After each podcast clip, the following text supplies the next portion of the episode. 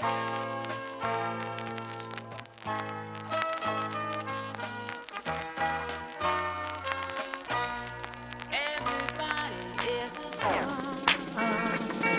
uh, uh, uh, uh.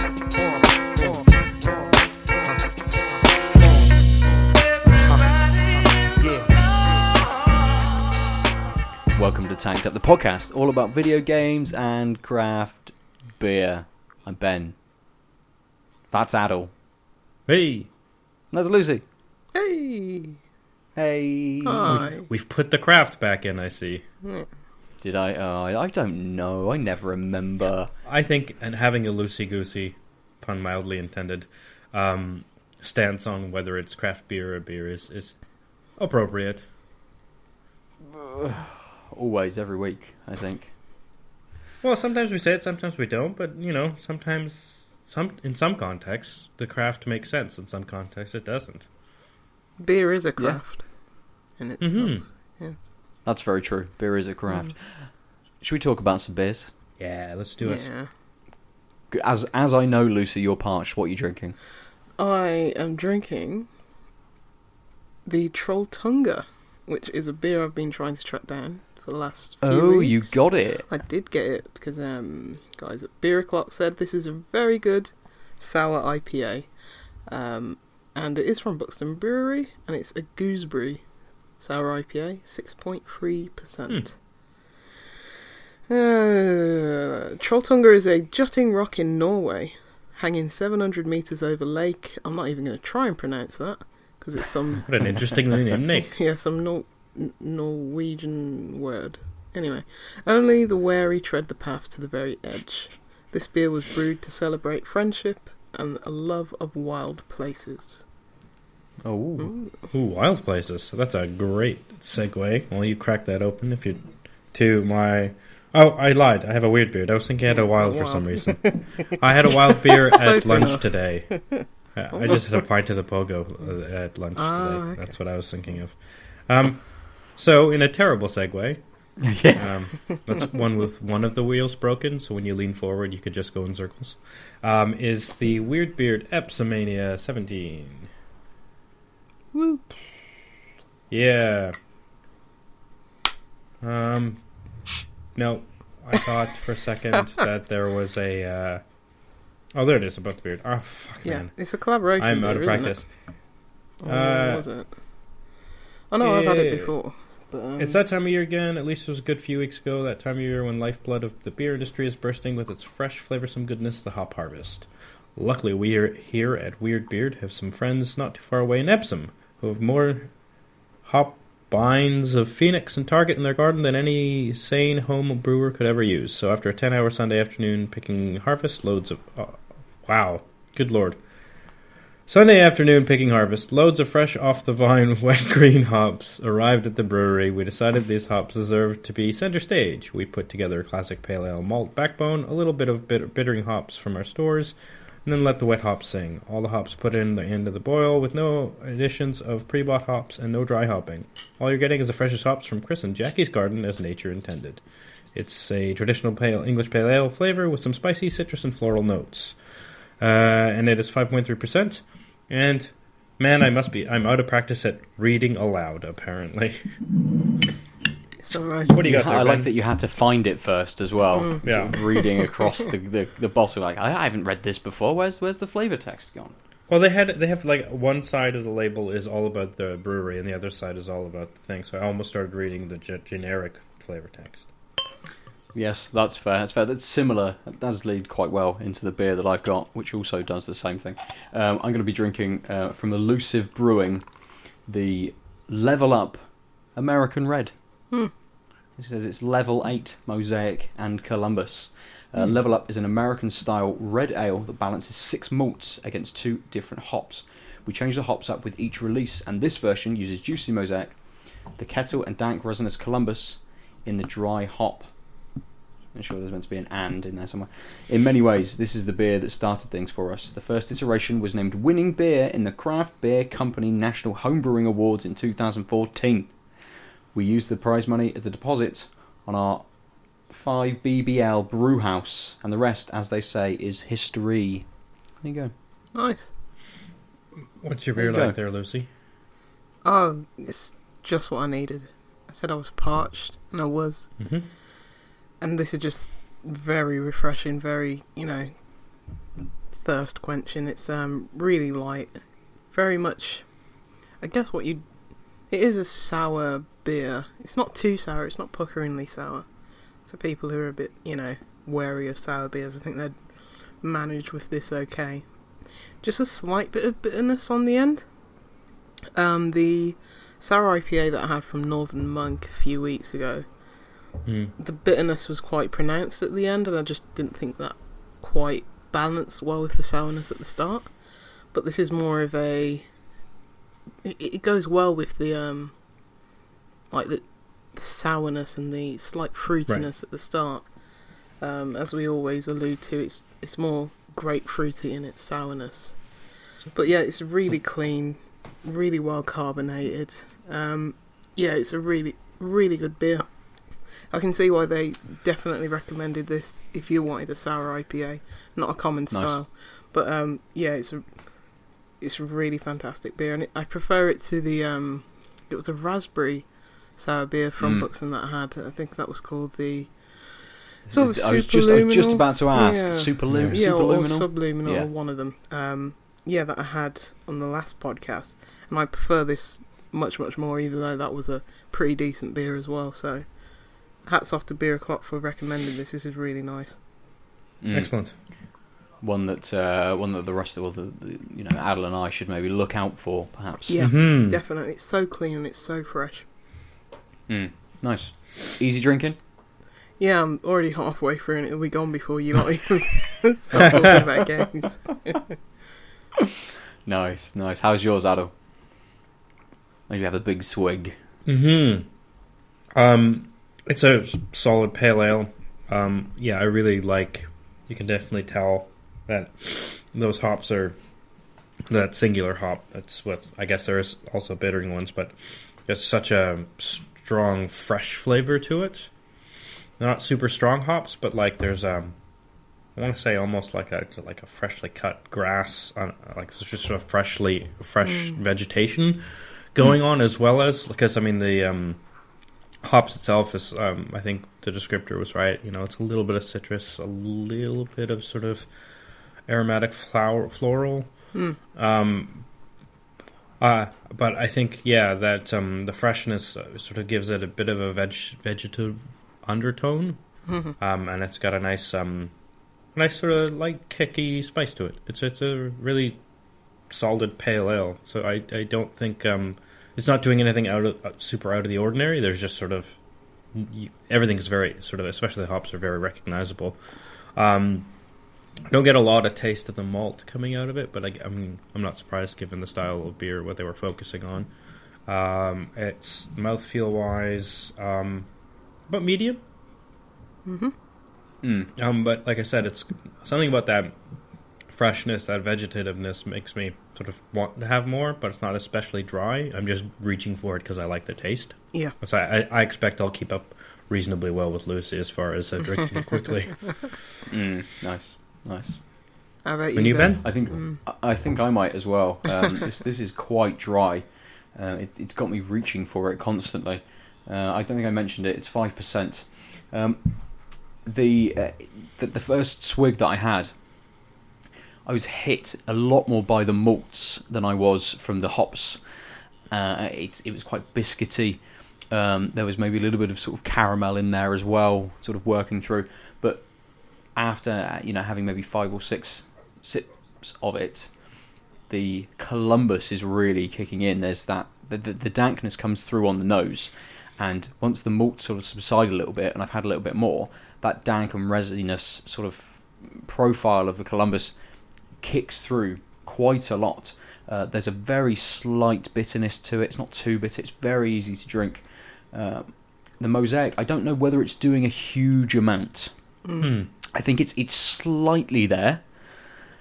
Whether it's put in just to temper everything else, to, to balance things, to bring everything together, or if they wanted this kind of profile with just a hint of that kind of tropical fruit nature to it, it doesn't the, the mosaic doesn't come through a huge amount, Mm. uh, but it's nice. It's really good. This is this is, as I say, it's got that sort of dankness to it, Mm. um, and I I kind of I haven't had many beers over the last week, um, but this is definitely kind of the one to to start me off. I think. Uh, Gonna go on a it's binge, kind are of you? the- well, almost. Well, almost. It's kind of the gateway beer to make me think. Okay, yeah, I want a couple more beers. Uh, you know, and again tomorrow night I'll think back to this beer and think, yeah, I'm in the mood for some beers. That beer was really good. Excellent. That's Mm. really good to hear. Mm. It is. It's very good drink. Good beers all around. That's what I like to hear. Mm. Mm. We've done well. Yeah. We've done very well. Um, I'm going to start us off. Oh, I'm so tired. Um, Oh, yeah. Yeah, best volunteering of himself. I'm gonna start off, but I- first I'm gonna lament having to say yes.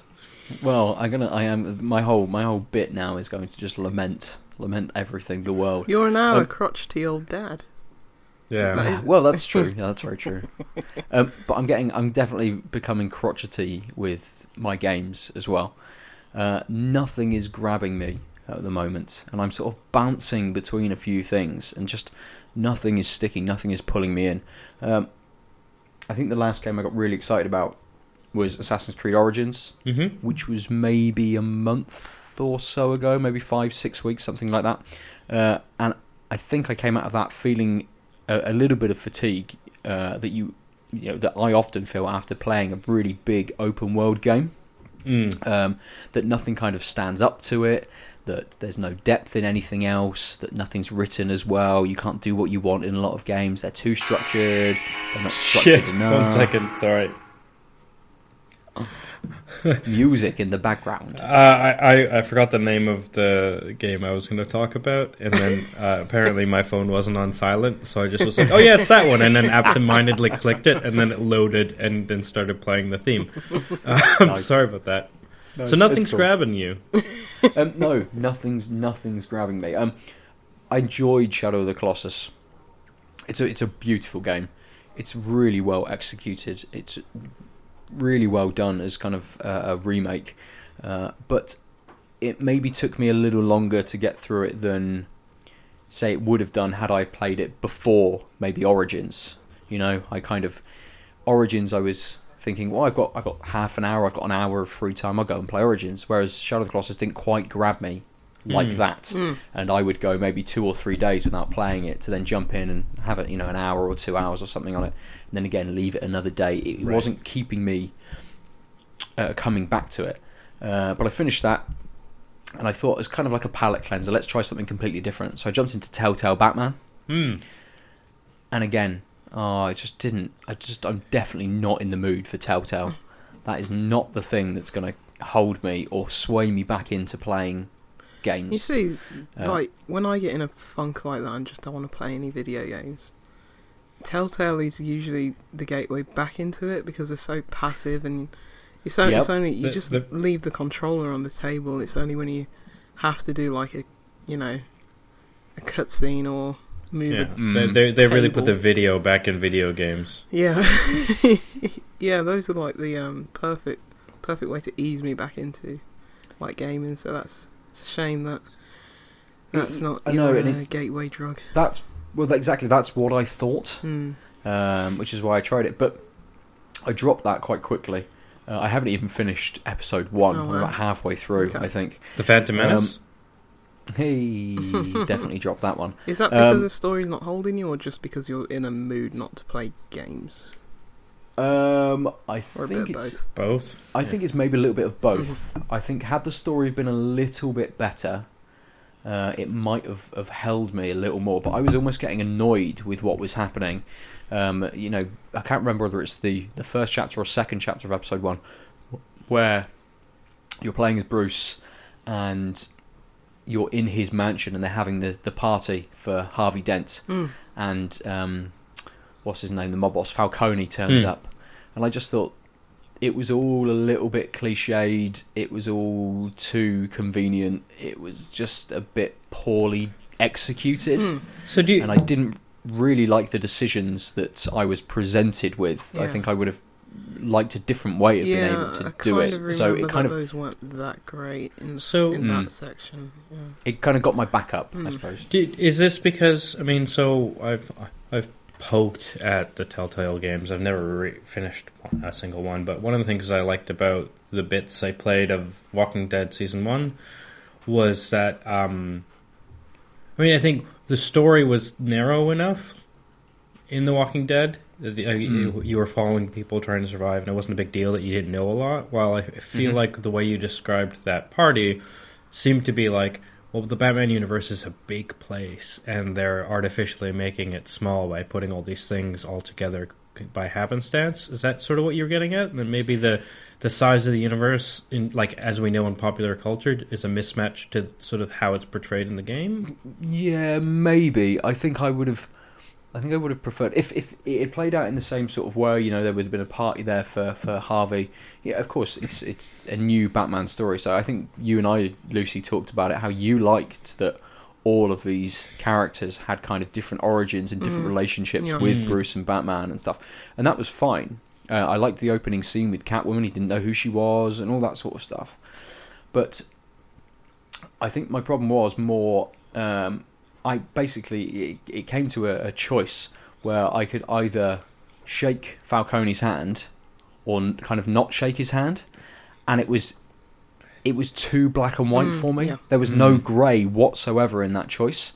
And they get better. Yes. The choices get better. Don't That, worry. well, that's good. I mean, you know, Telltale games kind of have given you a little bit of grey uh, within some of these choices before. It isn't with The Walking Dead. It isn't always fight or flee. There's other Right. things that you can try and do. And I think that's why The Walking Dead was so good because it kind of it played within that kind of uh, that Middle black and white ground, yeah. context.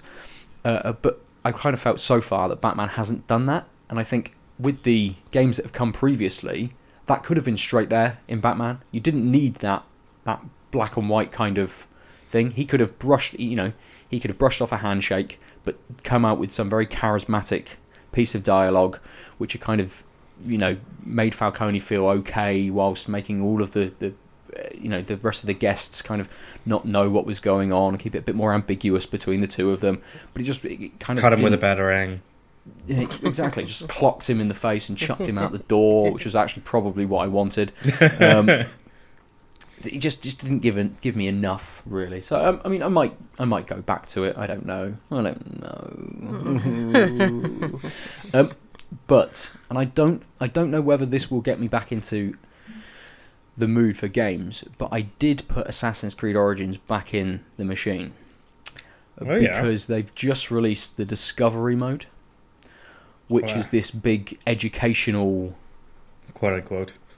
Mm, well, yes, this big educational sort of explanation mode where essentially you walk around the open world and go on mini tours, and it gives you bite-sized pieces of history about ancient Egypt. Hmm. Uh, and whilst it's not necessarily kind of gaming, all you're doing is is walking and passively taking in this information. I thought it was really good. I've done about four or five tours, and it held me Oh, actually okay. last night for about an hour. And I only put it down because I thought it was I probably should go to bed. Uh, you know, had it have been earlier in the day, I probably would have continued and done a few more tours. It just presents, inf- you know, really interesting information, especially after I've experienced the game and I've experienced all of these places. Right. And- Uh, really, them holding off releasing it, and it might be because it was a feature that was coming a lot later than the game, something that maybe wasn't ready to go Yeah, in with 'cause- with release. Because people like me would have only bought that. exactly, exactly, and would have just gone into Discovery. I think for me, bringing it out afterwards uh, worked really well because I'm invested. I've Hmm. played all. I've, I've finished that game. I've got as much out of it as I possibly could, Mhm. And this is a nice little way to kind of draw you back in, to let you understand the context, let you understand Yeah. the history of Right. the world, and it's not just here's Alexandria. This is why Alexandria exists. It was. Uh, this is the mummification process. This is why ancient Egyptians do the mummification process. Here are some tombs. This is why these tombs were built. This is Hmm. why they were built in this sort of shape and why the pyramids exist. Uh, I can't remember exactly how many there are, but there must be. there- There's got to be a hundred plus at least. Um, and they all range in the time that they take. Maybe some take four minutes, others take maybe ten, and, and you can get sort of as in depth with it really as you as you like. Yeah. Hmm. Um, but it also lets you do photo mode, so I can ignore all the tours, go to wherever I want within the world, and just take some ridiculous photos, Yeah. which I'm kind of a bit more excited about That's Yeah. fair. because I love photographing that game. Yeah, it's uh, it's a really nice addition to the game, and obviously not many games, you know, focus on realism like Assassin's Creed or pseudo realism. Um, Yeah, but it'd be you know a nice feature going forward. At, well, at least for that series, but maybe other games. Who Yeah. knows? But um, but yeah, that might be the only thing that gets me back into Assassin's Creed because I've just. It's a, yet another year where I try a Ubisoft game and just can't get into it. Um, it's, it's too big. It's too big, and I, I just don't care for it. I've just written it off. It's never going to happen. I can look at it from afar and admire it, but I will never Mm. play it myself. Hmm. Like The That's. Witcher, That's like Metal Gear. Until I'm on this fictitious desert island that has um, electricity, I'm never going to play these yeah. games. So- but yeah, that's really cool. I really like the look of um, Discovery Mode. Yeah, might- I think it's a great. I mean, you know that they do a lot of research into these Oh, yeah, locales, yeah. and it's such a smart idea to. I mean, put a little more polish on it, but essentially, just um, put that research into the game in a way in a new format, and just this is the kind of added experience that I I'm looking for, not um, you know, loot crates. yeah. Did, did they have loot crates need- in ancient Egypt? I'm sure they did. Oh yeah, Yeah, they were full of bones and dead cats and stuff. uh, it was called a pyramid. It was all your slaves were buried with you. One the massive biggest loot loot crate of all. Yeah. Only ninety nine pounds ninety nine for the loot crate of Giza. God, could you imagine? I, I I can, and it's only a matter of time. Well, mm, mm, dear. Um, but yes, that that's where I kind of am at the moment. I think I'll continue on with discovery mode uh, the next time I have the urge to sort of jump on the machine. Um, I will. I, I, we're, we are about video games, but I will kind of caveat this by saying I think it, for me it's kind of entertainment in general. Hmm. Um, I'm kind That of not just- really getting into any TV shows. Um, I'm not really getting, um, you know, there's, there's films that have come out that Like- before Christmas, you know, films from last year that I would want that I wanted to watch. Um, Kim and I sat down the other night and watched um, Blade Runner 2049, Oh yeah. and I think it was a, a fantastic film, but it's not put me in the mood to watch any other films Mm. or, or passively, you know, get any entertainment. I'm just kind of in a bit of a Hmm. lull, Yeah. I think, You're with just, all of you're it, just really. living under the staircase in a cupboard, just hiding Yeah. away from everything, which That's is it, not a that's it. bad thing to do. I mean, I I've been I in a could do that similar. one. Yeah, I've been in a similar slump for months now. Okay. Uh, Mm. Uh, well, this. Uh, thank you for tuning in, listeners. We're just gonna bare our souls about how Um, upset we are. This episode. Uh, I I stubbed my to, toe earlier. Well, Yeah. Reaper. yeah, I mean, no, mo- no movies really grip me. I still haven't seen Thor or Justice League, and Black Panther's already Neither out. have and- I. Mm. It's okay. I'm still alive. It's not the end Yeah, of the um, That's true. But uh, the one thing that did get me oddly, and I think it was just because I had I was looking for something to do when I was jet lagged when I first got here, was um, watching the first few seasons of Criminal Minds. I did in the first sort of week and a half. Boy, is that a there! I have such a soft spot for the most procedural of shows. like you, you not like your brain doesn't have to engage that much, but at the same time, like red herring, Yeah. he's the real killer. And uh, what ended up making me stop watching it was they started they changed the format, so now like halfway through they actually show you the killer, Hmm. Oh, and you're like, well, this is even worse. Now it's just like trying to track what clues they might be picking up, so that like it just it stopped being. I mean, that's why you watch these like profiler shows because there's clues and whatnot. Uh, and it was like, ah, the clues don't matter. Like, ah, you you guys got this is of course this is why they're on season thirteen or whatever. Is because they realized that like lowest common denominator. Let's make this not hard for anyone to watch. Um, but yeah, that's the only media really since I got back from Canada really consumed, with the exception of that um, this game called um, music playing. Um, sorry, this game called Zenga.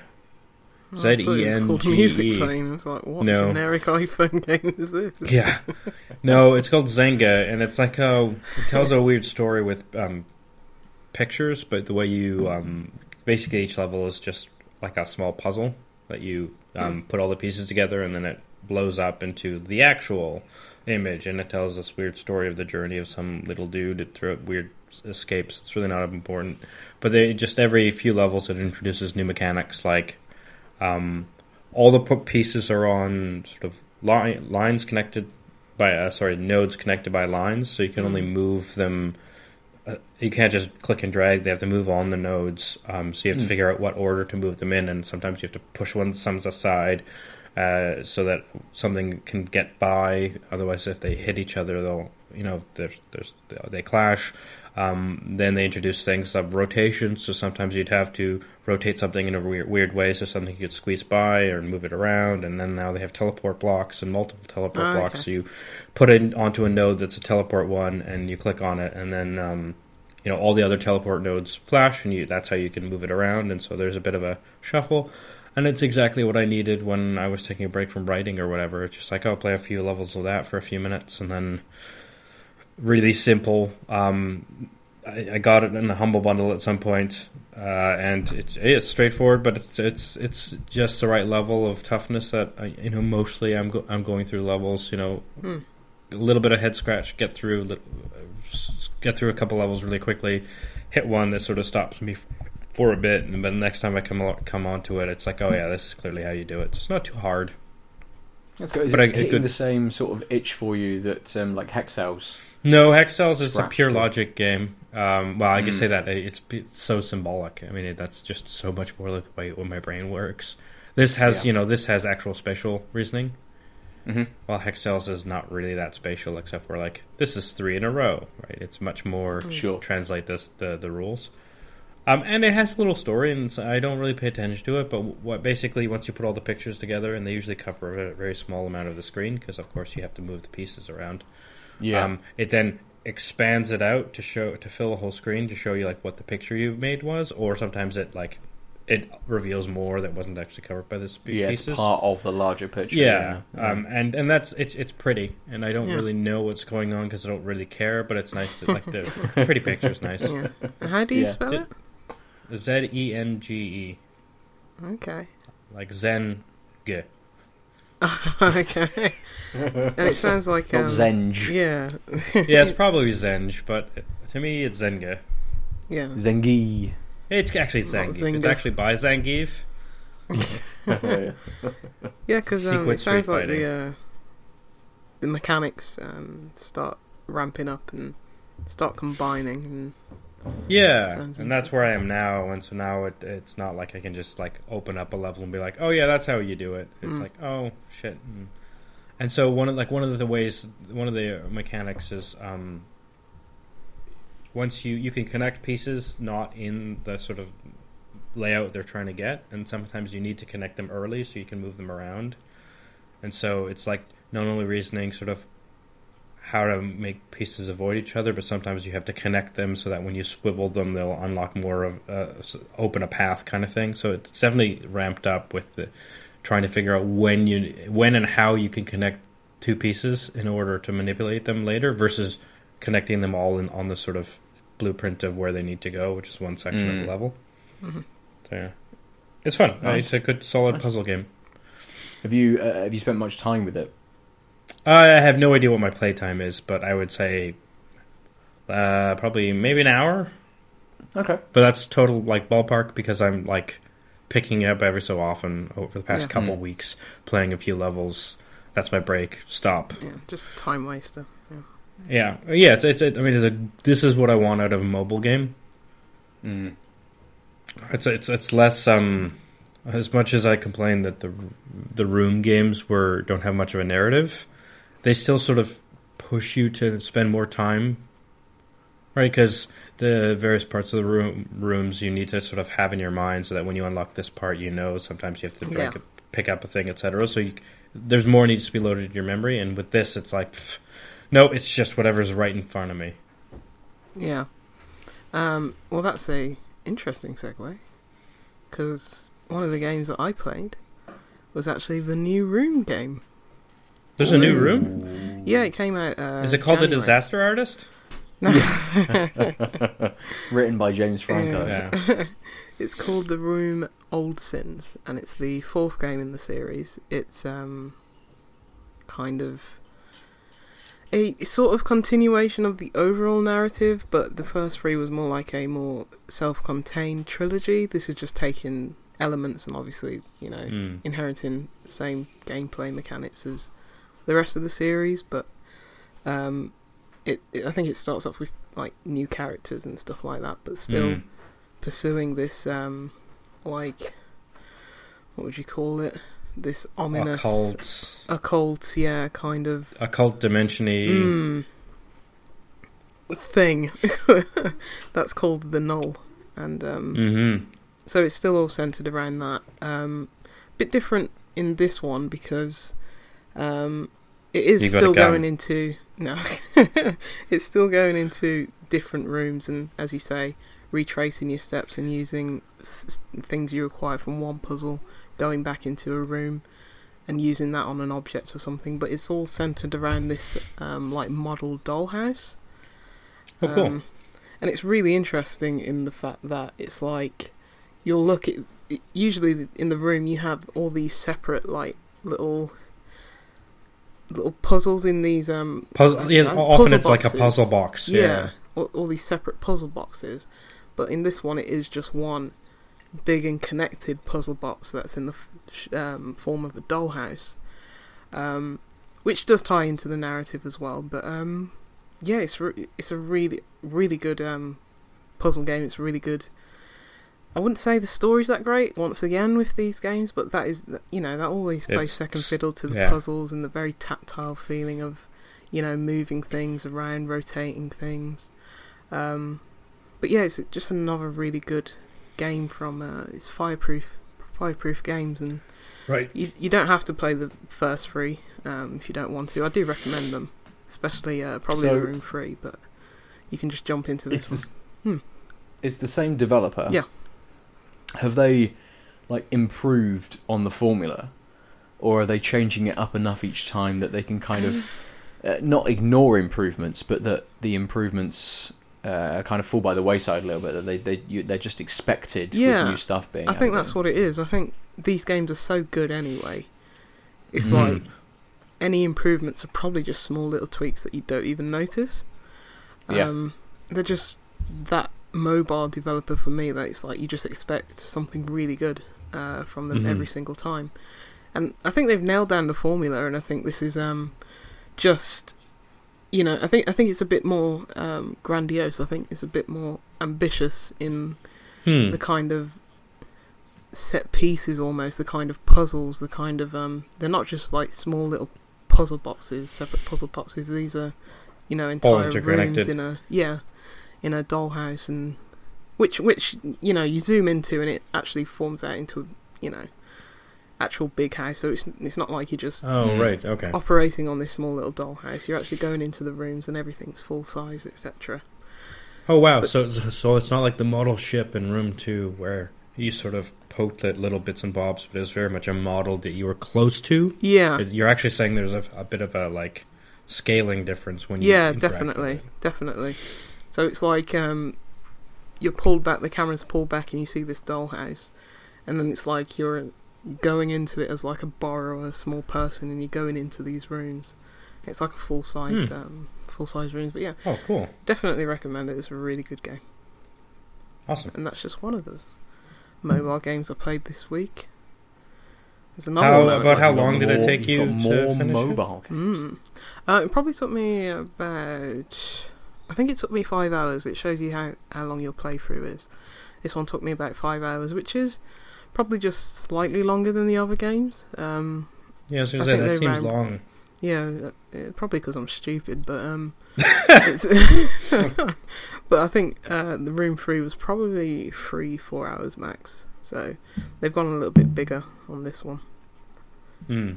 It, it kind of makes sense pulling away from the the trilogy, uh, or, or having those first three games sort of almost, if they were a planned trilogy, keeping them kind of short, keeping them almost within the same sort of time scale with each other, so people know what to expect, to then be able to expand in their fourth game, and kind of just be able to you know, make a larger experience and keep people that little bit longer, especially if those mechanics and everything are you know have been improved over three games already Yeah. and they've been able to make this sort of like almost a, f- a feature full uh, kind of experience for people so yeah Yeah, I mean, makes sense to expand i guess I mean, probably going back to the room one, I'd probably notice the differences a bit more. But Mm. because it even that was you know their first game and it was still a very fantastic game, it just feels like they'd be just be making small tweaks um, since and not Right. wholesale changes because they never needed to. Yeah. Mm. nice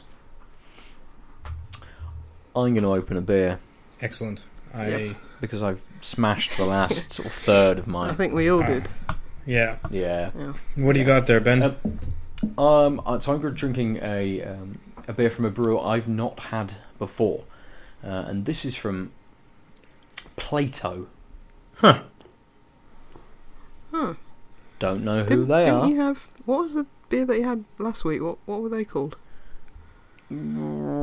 Aristotle. I mean, it, it might. Socrates. yeah, it might Um, be that you just showed me that beer on on our Um, chat, and that, oh, I maybe I- I'm think. Oh, I think I. Yeah, Yeah. I did show the beer. Mm. Yes. I should have said Socrates.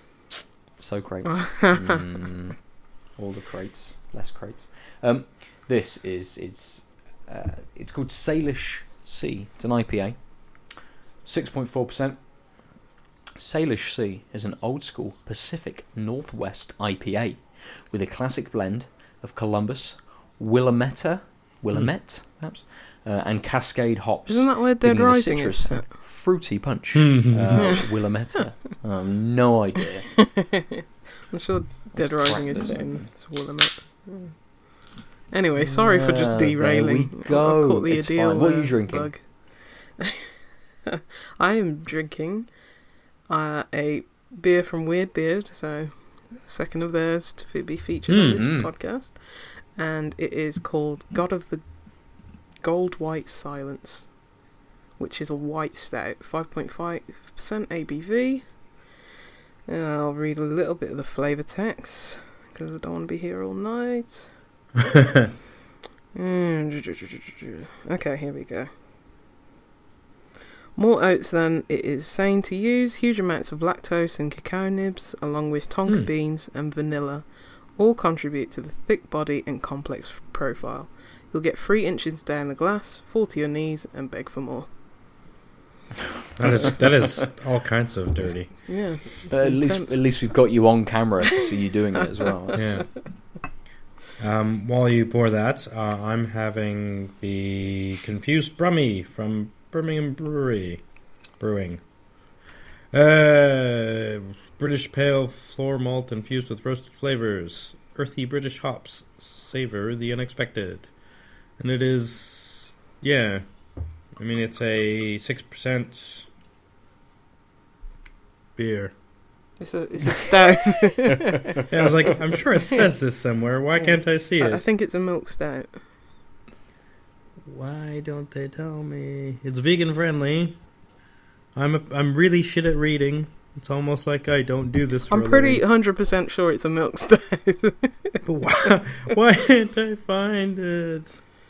they are a very uh, up and coming small brewery in Birmingham. Balls. Um, I think they've only probably got about. I- I think this was their third, or maybe their fourth beer in circulation. Um, and this is um, by far my favourite from them so far. Um, I think they've started to put a few more cans um, through circulation, but yeah, they're they're quite uh, they're quite green. They're quite they're quite young and fresh and new. So yeah, but uh, last year, year before, Um, I don't know how long they've been brewing for, but I know I only started to notice them um, last year. Mm. Um, maybe early last year. Could have even started in 2016, probably. Um, but yeah, they, this beer came out. Uh, that Aadil's drinking, the Confused Brummie, came out last year. Hmm. cool. Cool. I think it's just a stout. I don't think it's it's an oatmeal stout. Isn't All it? No, wait, sorry. Uh, I'm I'm just full of garbage. Give it a Uh, quick Google. Yeah, I had a quick Google and then their website froze on me because of the pop up. Are you 18? Um, Are you? It's a white stout. Oh yes, white stout. Sorry. No, Excuse I don't think oh, it we're has both drinking white stout then.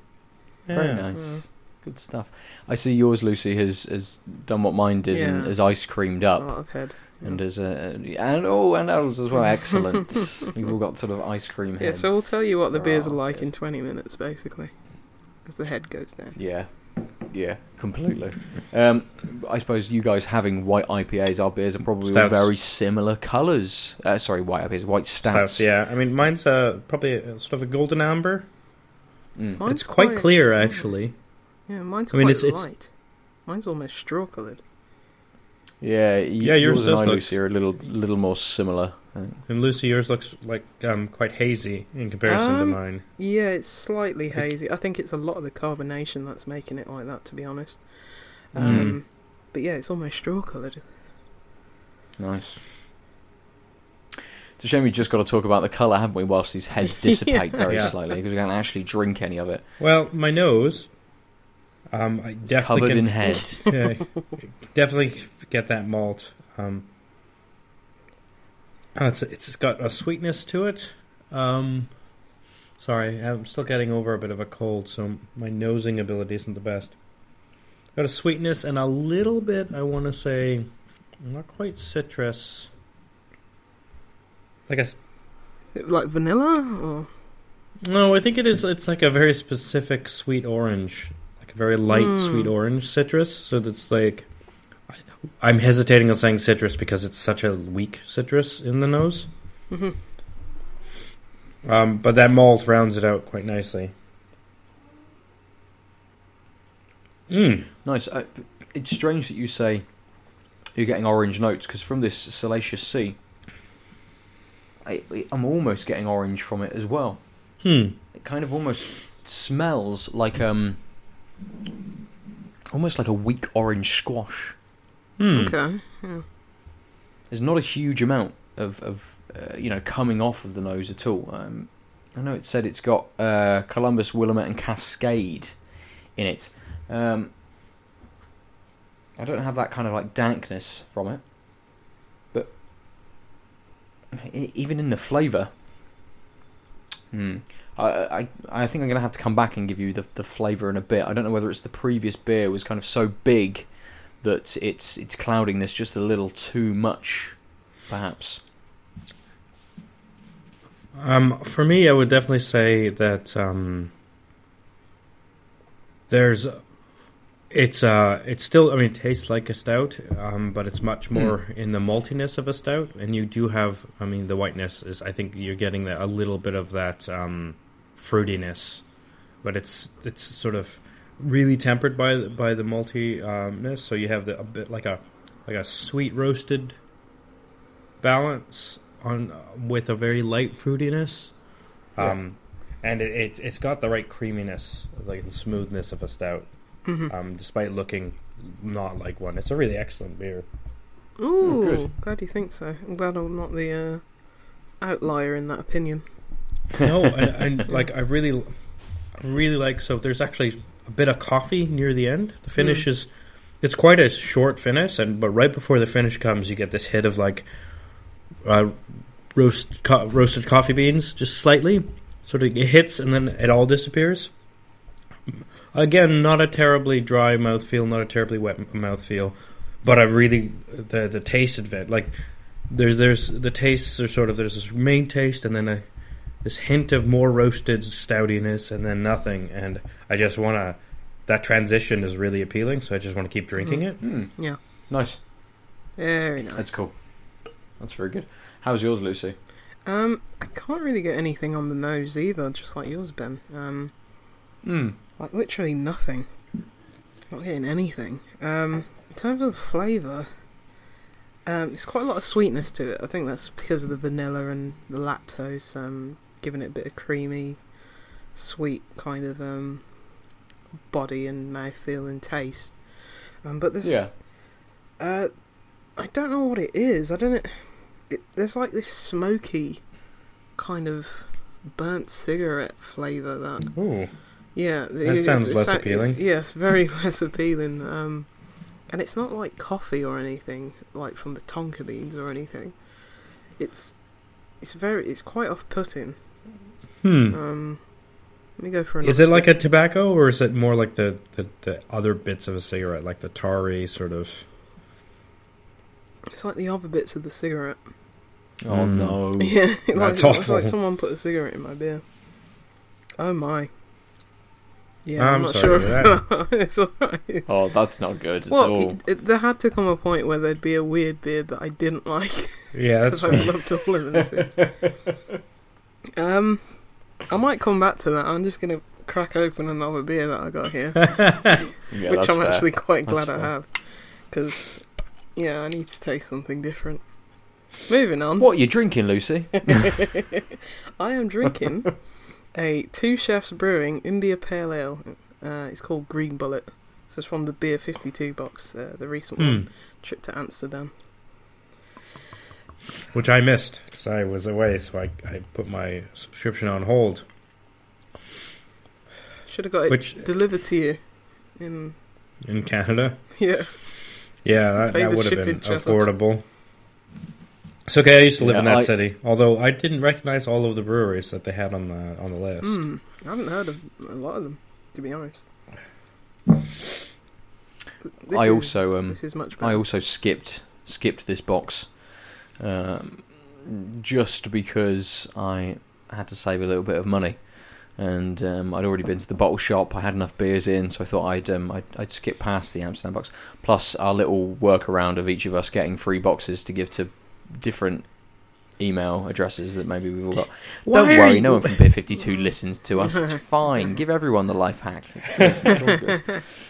Uh, So I might get it at some point. I want to know what maybe. prize they're going to give to me for being number ten. 10 best. You're like tenth, tenth in the world at beer fifty two. yeah, on- once that comes out, and you now that you've changed your ha- handle to Tanked Up, they might act. You're on their radar. They might hear this. and- Maybe they should uh, do a done. collaboration with us, where we can just Ooh. go to some random brewery Yeah. and just drink all their Anders. beer.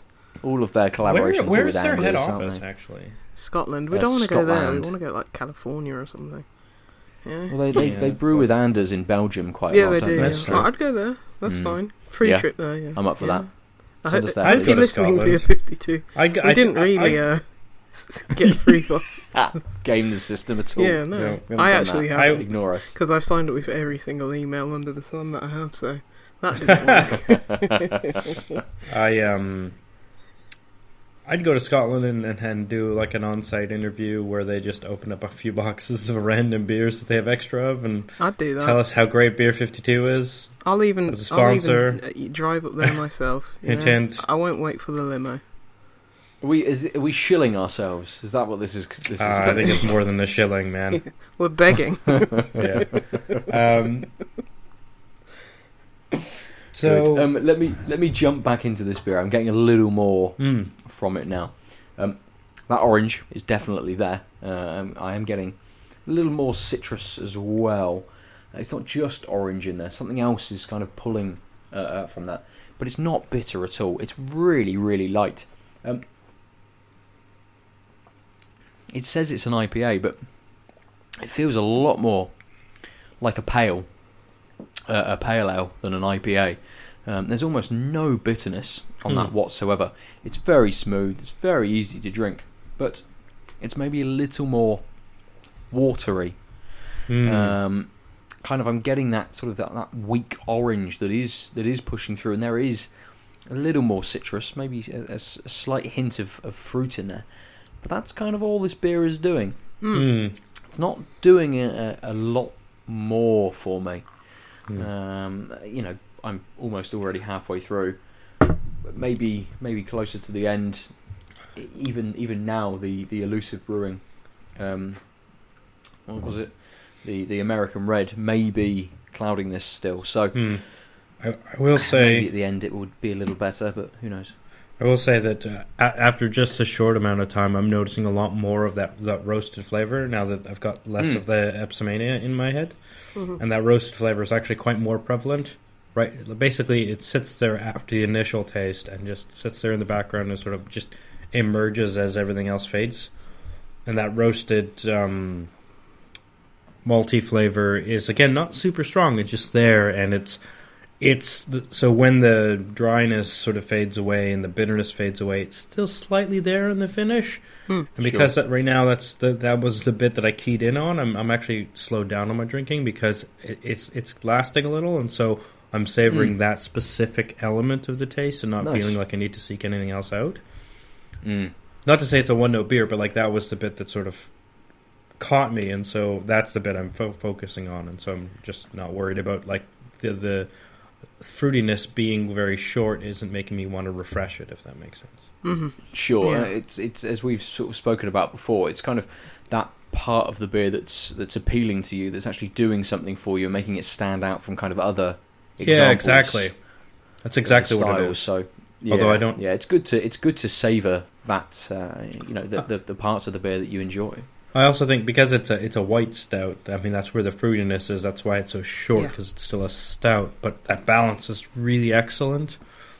Because I think if it was a more traditional stout, it would be that that that roasted flavor would be stronger and be the main taste. And it's actually kind of not the main taste until everything disappears. And that's what that's what like grabs me about it. It's like, Mm. oh, that's that's there. Oh yeah, that's totally really nice. Now that it's coming into its own because everything else is sort of being flushed away over time.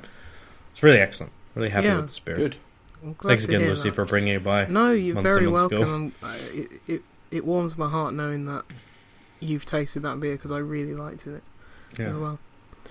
If you're in the Birmingham area, Hey. go visit their tap room because I have it on draft. Don't usually see Mm. it in cans. So yeah. Um, I, I assume you picked it up in your um your your big superstore bottle shop. Um, I actually picked it up at um, at Stirchley Wines, which is uh, just the one down the road from Cotteridge Wines. I visit them both, um, but yeah, it's from Stirchley Wines. They um, usually stock them um, because they're literally the brewery's just literally over the road from them. So Mm. All right. yeah, so uh, yeah, check out Stirchley Wines if you want some cans. They always have them at the very front on the till, so you can't miss them. Front Hmm. and centre. Nice. Always a good way to keep your neighbours happy as well. Yeah. To show that you're um, you're obviously advertising locally Yeah, locally produced beer Yeah. too. That's good. Stirchley wines are very good at that. Mm. Nice, nice. You mentioned you had another mobile game. I did, and it's called Florence. Oh, Yeah. oh, excellent, excellent, excellent. Mm. Um, I know that this is this is coming to uh, Android. Oh, we, good. we've had the conversation, Mm. and uh, you know when you mentioned the game previously, we had a quick look, and it wasn't. Um, But Mm. I think I saw a tweet from the developer saying that it was coming to Android. Yeah. So that's good. That's Yeah, great. it's made by a developer called Mountains, and I believe the head of the studio is someone who worked on Monument Valley. So Okay. they've got the pedigree for iPhone games, basically, and Mm. you know how to tap into a wider audience um, on that platform. It's a very short, I'd call it a narrative experience um, with very light gameplay uh, mechanics. Um, you can probably finish it in, I think I finished it about half an hour. It's a very short game. Um, just to preface this conversation um, with that, but don't let that put you off at all because this is some of the best use of game mechanics to tell a heartwarming and also heartbreaking story that I've ever seen. Mm. And that's across all platforms. That's across whatever you want Nintendo, consoles, uh, PC, iPhone, touch Wow. games. The way they use the mechanics. I don't want to get too much into it because it might spoil it for people, but the way they use um, different actions and different movements and different different things to portray, um, like different emotions. It's just fantastic. Um, I'll give one example. Um, in fact, I should say what it's about first. Um, it's basically about this girl. I think she's about twenty-five. It's her. Basically, it starts off with her, you know, just going through the whole rigmarole and humdrum of life. You know, getting up in the morning, going to work, not feeling inspired to do anything. Just come back home, swipe through Twitter, watch some films, watch Netflix, and just start the whole day over again. Just that kind of Wait, cycle. wait. Mm. Is is this the game or is this is this just your? day? it's my day, and I saw uh, quite a lot of parallels playing this game. Uh, but yeah, it, it's, for most people that will be their experience, and it's like Yeah, this much. is me, and it's depressing. Mhm. but um, she uh, she like stumbles across um, when she's walking to work, her phone battery cuts out, so it's like, oh, I have to actually pay attention to the world now.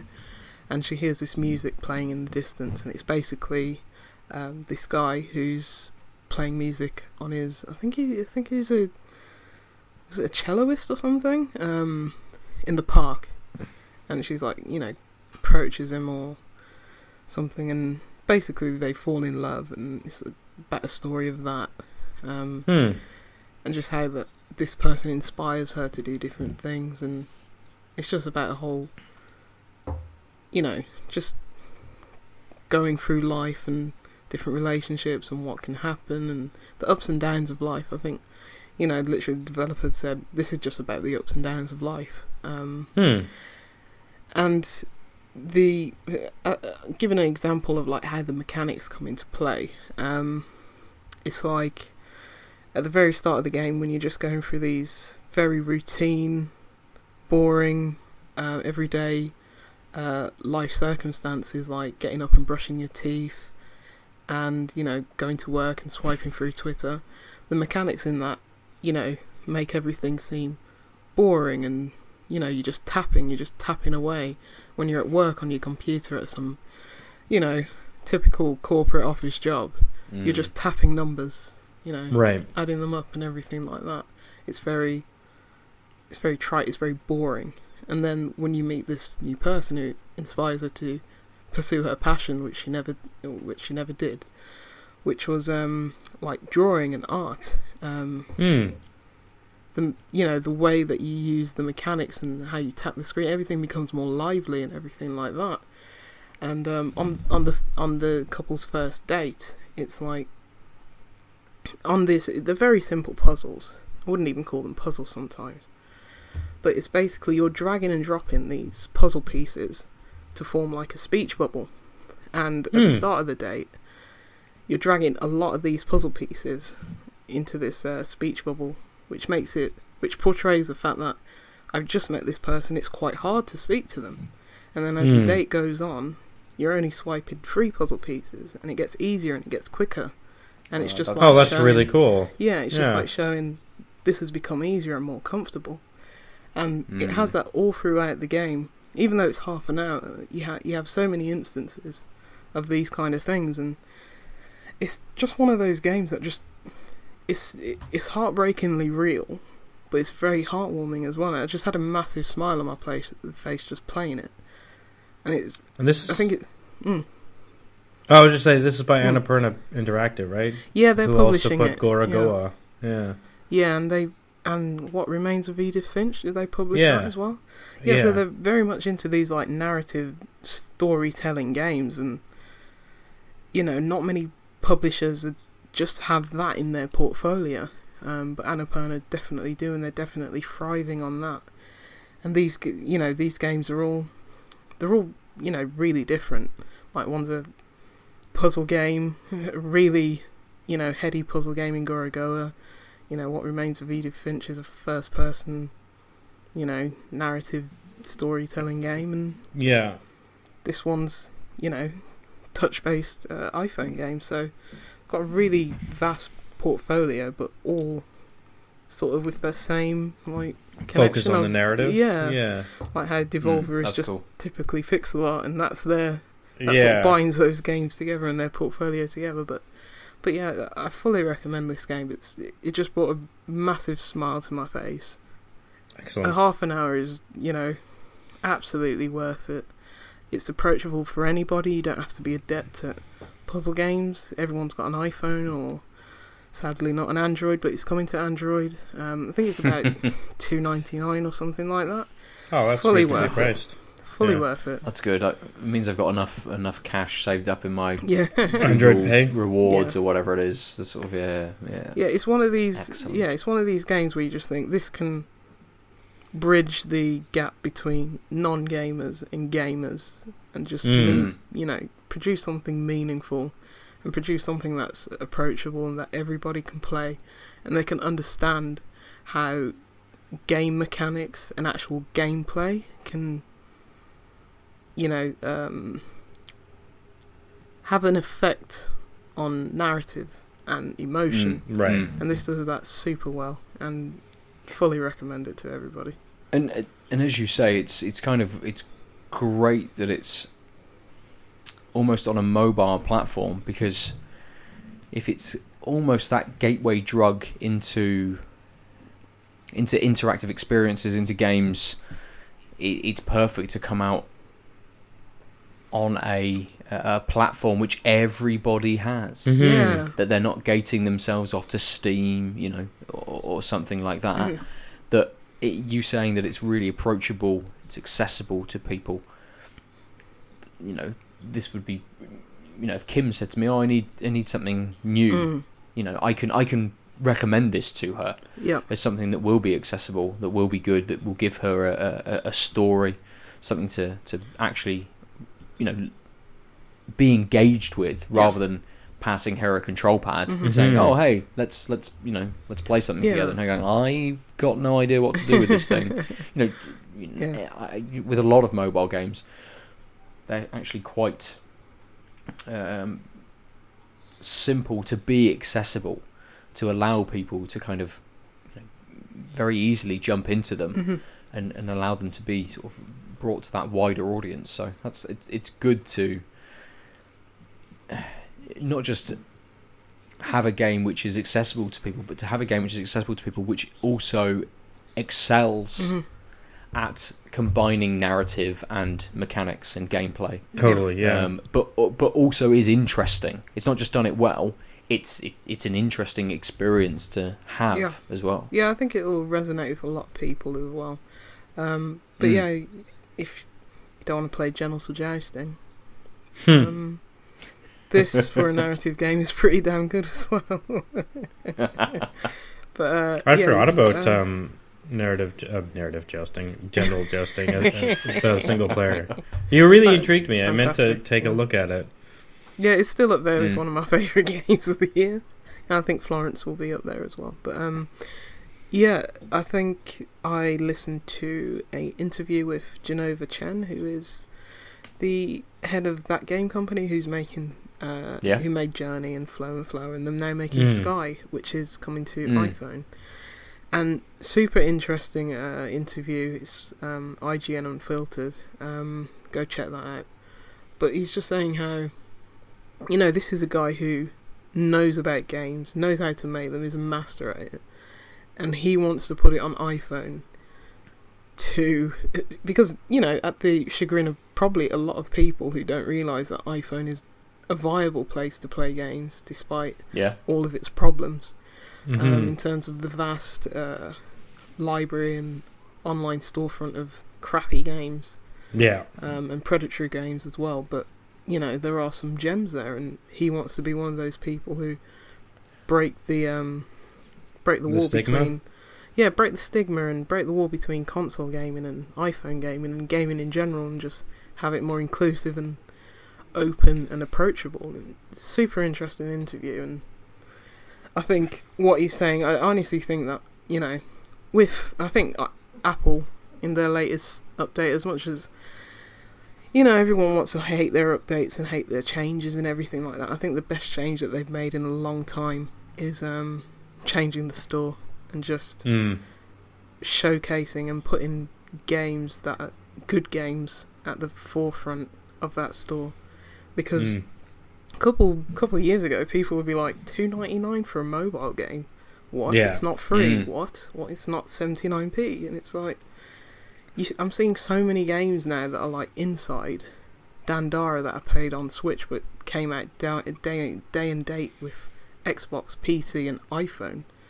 Yeah. You know, these games that cost like 11.99, 10.99, 7.99, all coming out on iPhone like the same day as their console releases, and you can pre-order them, and they get you know these um, developer insights that you can read as news on the on the front you know on the front page of the App Store. I just think it's it's a really good way of showcasing games that are so good. And I've been a proponent of mobile games for a long time. You lot know that. yeah. And that's, it Mm. still perplexes me that people refuse to play a game on just because it's on iPhone or something like that. And Casual gamer, mate. yeah. I'm fucking it's- hardcore. You Yeah. shut your mouth. yeah, PC Shut it. master race. but it's just a shame It's- because they're gating themselves from so many beautiful experiences like Monument Valley, Yeah. Hitman Go, Florence, The Room. It's a bit like Mm. um, how um, nowadays not so much, but when YouTube became a thing that like kids watched random things and there was good programming that came out and you know adults and a lot of regular people just eschewed the medium because it's just nonsense. You know, there's so much noise in it because there's all kinds of random garbage that it all must be garbage. And now, of course, Yeah. we're now we're seeing like you know all, all the all the late night shows need to have a YouTube presence because that's where they're going to actually reach a lot of their mm. audience. I, I- I feel like that this is the mobile marketplace is very similar to that in the sense of the the bar of release is so low that you get a lot of innovation, but with that comes a lot of trash, and it's Yeah. to For sure, which it takes a, problem, certain amount of time for, for of people navigating that and finding value for it to become an actual place with the people will look to uh, for stuff rather than be like, oh, I heard about this one mobile game in the whole landscape, and I'll buy Yeah. that one game. And I, I, I guess the the problem is is sort of you've mentioned, Lucy, is that it does come down to curation as well. Yeah, Mhm. with everything. I, That you, both- you see yeah. the problem on PC, Xbox, and Yeah, you PlayStation. do. Especially PlayStation, Xbox have been pretty pretty bad at this Yeah, this um generation. You know, I mean, Mm. X- Xbox Live, they were absolutely fantastic at it, and even And then they Nintendo. Like, I look on the Switch, and there's so many garbage games on there now. It's like Mm. showcase your best games. You know? rather than allow someone to pay you money to feature higher up on your list or on Mm. your page or you know however they used to sort of do it um, you always used to get things like editor picks and Yeah. lists like that didn't you which kind of did suggest better games to play ones that were maybe um, you know user highest user ratings Mm. and stuff like this but a lot of people don't delve into those kind of lists they don't go any further than maybe like the front page Yeah.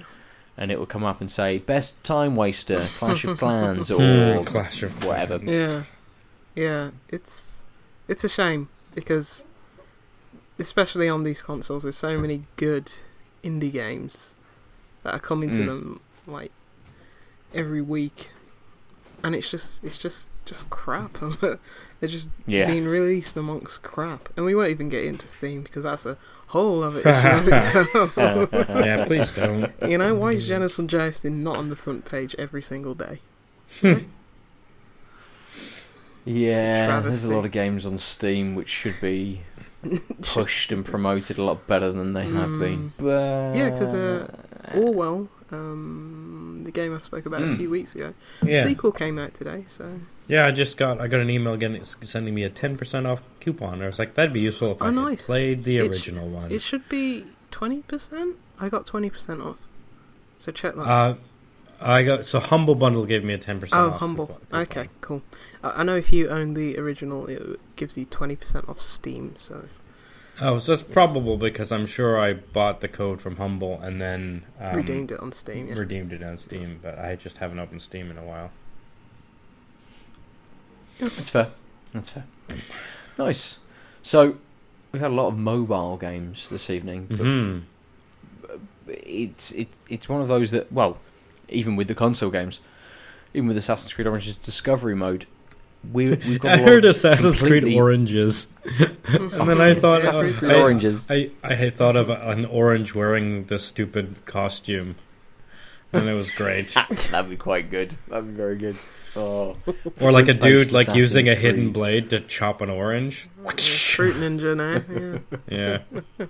anyway, you were you were saying a thing that probably what mattered. was I going to say? Um, we've had a lot of um, you know different games mentioned that give you completely different experiences, and I think we're just we're kind of in that place where we're just really lucky that we have all of these different platforms and we have all of these completely different experiences that yes i'm in a bit of a funk at the moment but there's actually probably a lot out there which i don't know about which might be exactly what i want right now Yeah. Mm. which might just give me that half an hour experience or might be more like a little puzzle game which i you know hit a couple of levels every 5 minutes every day for a week or something like that so yeah don't just look at the front pages of things Mm. look at the editors lists curators lists reviewers lists Or just listen to us. public We know what we're on about. oh you could do that yeah you could do that makes sense Yeah, remember when we talked about actually making a curated um, Steam list of all the games we talk about? Remember that? yeah, we did i did Oh, i put on about do this. 10 Oh yeah, because you can be a cura- curator. Yeah, Let's yeah. do this. yeah we did about Let's 10 do this. games yeah Oh yeah, we Let's do definitely need this. a Lucy on board. She'll she'll help Oh, us actually. Lucy. We'll do this. Uh, how much free time do you have? Um, We can at least do it going much, forward. we don't actually. I was like, no one is asking anyone to go through the backlog of hundred odd episodes to rate the things. oh god, I wasn't going to do that. I was just going to be like, put on the games that I like Yeah, that's fair. and leave Age of Empires off it. You might just, just scrub that. I think Age of Empires might already be on there, mate. Uh, Uh, that- I'm going to make my because, own um, list. Yeah, but is Age of Empires on there or just Age of Empires Two HD? It might be Age of Empires 2 HD. I don't remember. Well, I'll leave I, those. I haven't looked at it for at least a year. You lot know what you're on about with these weird, nerdy tactics games, though. I'll let you lot. Um, you, that can be your input. Thanks. One or two per hundred of my good games. Just to break through the noise Yeah. a little bit. I'll- Just, hey, here's a strategy game. one XCOM, one Civ, one Age of Empires, and nothing else. that's it. Just pick the best one, Yeah. and that's all you're allowed. That's your quota. Only if we can use like Fallout One for our Fallout series entry, just to get another. There's no Fallout. I don't know Strat. when we agreed this deal. Sorry. oh, sorry. Well, if you'd like to look at a maybe updated list at some point on Steam, you can search for Tanked Up. We're on Steam. We have a, a fan group There's- that there's we a, gr- use. a group. Yeah, totally. a group To- or totally use it all of the time. or something like that. We set this up ages and ages and ages ago, and then completely forgot about. It. We it. definitely have a group. You should join it and then post to the group being like, "Why, why don't you guys say stuff?" And then we'll feel bad and we'll say stuff. Probably just one sentence is like, "Hi." No, I, I literally here." mean I'll say stuff. nice. But yes, go to Steam, look for those things. Uh, if you'd like to talk to me on Steam or elsewhere, I'm at Nova underscore forty seven. Lucy, how do people talk to you? I have uh, actually changed my Twitter handle so it's easier for you lot to get in touch with me. And it's just tanked up Lucy. So much easier for all you folk out Nice. there. Um, and you can add me Juicy Loose on Untappd and Juicy Loose 9 on Xbox and PlayStation. Nice. As for myself, you can reach me on all of the things at the Omniarch, T H E O M N I A R C H. Uh, except Twitch, where there's an underscore, but I don't use Twitch. Um, so don't bother. you like to say us that? Tell us anyway. I was about to say, what the hell is Twitch? And I was like, oh. Um, so the reason I say that is because there's an actual the Omniarch Twitch user who's I not thought me. you, I thought you mispronounced So- Switch. That's fair. yeah, oh, yeah. And my Switch code is SW. Tweet me, and I'll give you the actual one because I'm lazy and don't have it memorized. Slash, that's not laziness; it's an awful system. Oh, maybe that's a conversation for another day. L- Lucy, Yes. out of the two beers you've had, out of the Mm, three yeah, beers three. you've had, hang on, you've had three beers Yeah. now. Well, Which two did and you a half. prefer? Um, Okay. Men? I have enough. Out of the men you've had tonight, It's more than three, I'll tell you that. Um, I, I, I ha- I have too much respect for. God. I have too much respect for Weird Beard to comment on whatever I tasted. I don't know if there's anything wrong with that beer because I don't know how anyone would drink it Hmm. in the current state. I don't know if that's just me or the beer or if there's something wrong with Maybe had it. a, yeah, maybe you had a bad bottle or Yeah, it's it's in date. Um, best before is like September this year or something. Um, I don't know. I don't know what went on with that beer, but um, instead I had a beer from Two Chefs Brewing, India Pale Ale, Green Bullet. That was very nice, very orangey, malty, caramel. Went down quite easily, but my favourite of the week is the Sour IPA, the Trolltunga. Um, Mm. really, really, really good beer. Can't recommend it Good. enough. Nice, short, precise, Yeah, adult. I have nothing Uh, else to say. It's a really good beer. yeah, yeah. Um, I really liked both beers this week, but um, I liked how the Epsomania 17 Wet Hop Pale Ale was just like you could tell that it was fresh hops, but it and but it was just a pale ale. Like they didn't try and do anything strange, so that you could really understand the character of that wet hoppiness. But I got to Hmm. give it to the Confused Brummie. It's just an excellent beer. Um, I haven't had very many white stouts, and I get why it's called that. I mean, it's it's clearly a stout, but that lightness and that fruitiness um, really sort of started the taste off, and then it just sl- slid slowly and effortlessly into that strong roasted malty flavor, which is what you want out of a stout. But again, it wasn't super strong in that sense. Again, the whiteness, and I just thought it was really well balanced, um, and and yeah, the the maltiness was just really excellent. Like Mm. like Right. very distinct, but not in your face. Very, uh, just great beer. Gotta be the Confused Brummie Good. for me. How about you, Ben? Um, I'm, it's very easy for me this week. Um, the the Salish Sea from Plato. It didn't grow on me.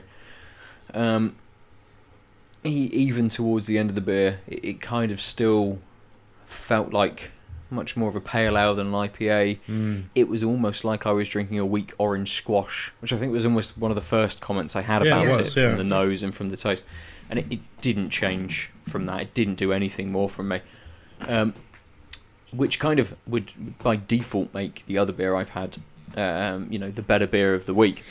But actually, uh, the the level up American Red from Elusive Brewing was very good. Oh, was it a level Uh, up from the other beer? It's a complete level up. It was about twelve levels up. Um, it was a it, it, it was their level eight mosaic and Columbus um, batch, but it had a lot going on from from all of those malts giving sort of those biscuity, those caramel kind of flavors that were kicking through. Um, it had that, that dankness to it. There was this lovely bitterness which kind of hit in the mid and just stayed with you from there. And the mosaic did so little it gave just that slight fruitiness just just Hmm. that, that kind of creeped in just a little but it kind of rounded the whole flavor out almost. I mean really really well made. Um, and exactly what i wanted tonight. Um, I think it happened maybe the last episode or the one before that that i had a beer which kind of just hit just the right notes completely Hmm. um, without me knowing what i wanted Yeah, you just happened I've to grab this and- the right and- beer. yeah, Yeah. and that is exactly what I wanted tonight. So just a, another very lucky, Hmm. lucky grasp, I suppose. But yeah, really well made. Um, and I think, I think, apart from a collaboration, it's the first beer I've had from Elusive Brewing. Right. Yeah, they're very, they're very like, I wouldn't say Hard to find? but they're very.